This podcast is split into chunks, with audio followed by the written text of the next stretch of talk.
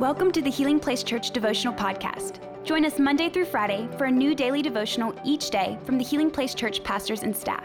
We hope this podcast will help you grow in your faith and will be a blessing and a resource to you as you pursue God daily. Hey, what's going on, church? We are so excited you decided to join us for this daily devotionals. If you got your Bibles, I want you to open up to Psalm 127, and we're going to read verses 1 and 2. And it says, Unless the Lord builds a house, its builders labor over it in vain. Unless the Lord watches over a city, the watchman stays alert in vain. In vain you get up early and stay up late, working hard to have enough food. Yes, he gives sleep to the one he loves. In church, as I was reading these scriptures, kind of trying to see where Solomon was leading us, asking God, God, what do you want me to see in this? It brought me back to a story about my daughter, Mila. Now, Mila, if you don't know her, she is seven years old, going on 15. Come on. If you're raising girls, you know what I'm talking about. But we love Mila, and, and, and I love to describe her because she, when I describe her to people, she's almost like a combination, a mixture of goofy, spunky, and high value. I'm talking about this girl is loud. She does not have an inside voice, okay? She is loud, but we love that about her. And another thing I love about her is her independence. And in fact, some of her famous words that she tells everybody is, I got this, right? And be like, baby, hey, baby, uh, let me help you with that. Oh, dad, I got this. Well, baby, let me show you how to do that. Oh, no, daddy, I got this. Or, baby, are you sure you should be doing that? Oh, dad, I got this.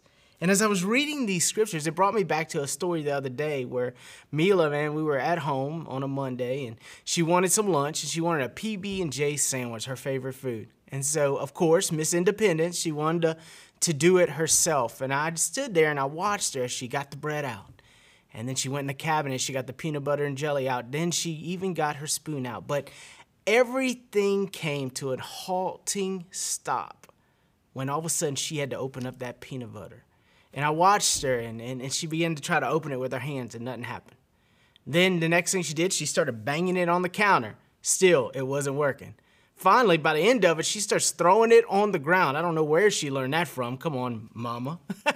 but she did, but obviously it didn't work. So I felt like in that moment, come on, it was my moment, right? As a dad, this was my hero moment because I was the hero of her story here on earth, right? So I got to step in as the hero. And if this was a movie, this would be my Oscar winning moment, right? And I, I, walk up to her and I get off the couch because you know that's the dad bat cave now, right? I get off the couch and I walk into the kitchen. I'm like, baby, look at your daddy. Look at these muscles. Let daddy open up that container of peanut butter for you. And of course, she looked me up in the eye and she said, Daddy, you're my hero. I hope I marry somebody just like you. No, my daughter didn't say that. Of course she didn't. She looked up at me and she looked me in the eye. She goes, Daddy, I got this. And that story, it's funny, and I think about my daughter, and it, but it reminds me of what kind of what Solomon was trying to teach us in these scriptures. You see, you and I, like Mila, most of the time we get the sense of, man, we got this. And maybe it's because you made some good decisions in your life. Maybe it was because you went to the right school or you got the right degree. Maybe it was because you got the right job or you married the right person or you reached some kind of level of success that you thought you needed to reach. And we all get to this place in life and we're like, God, Heavenly Father, we, we kind of got this.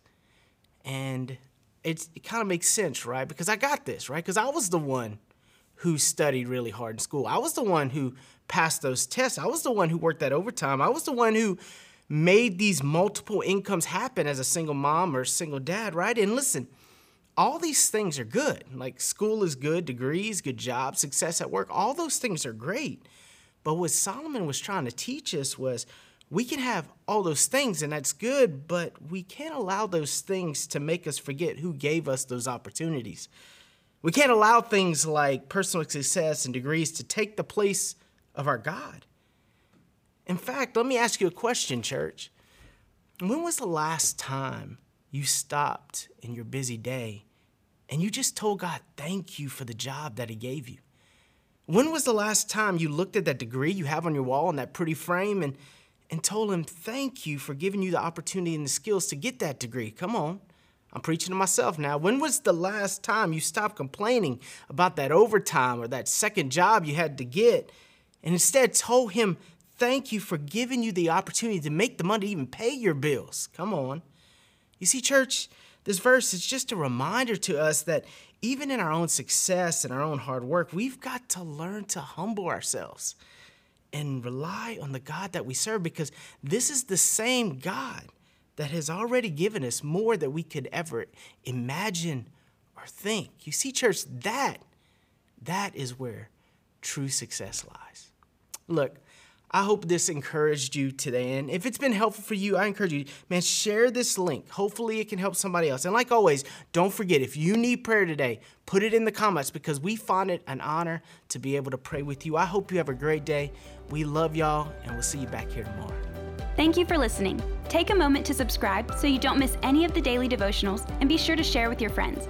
For more information about HPC, visit healingplacechurch.org.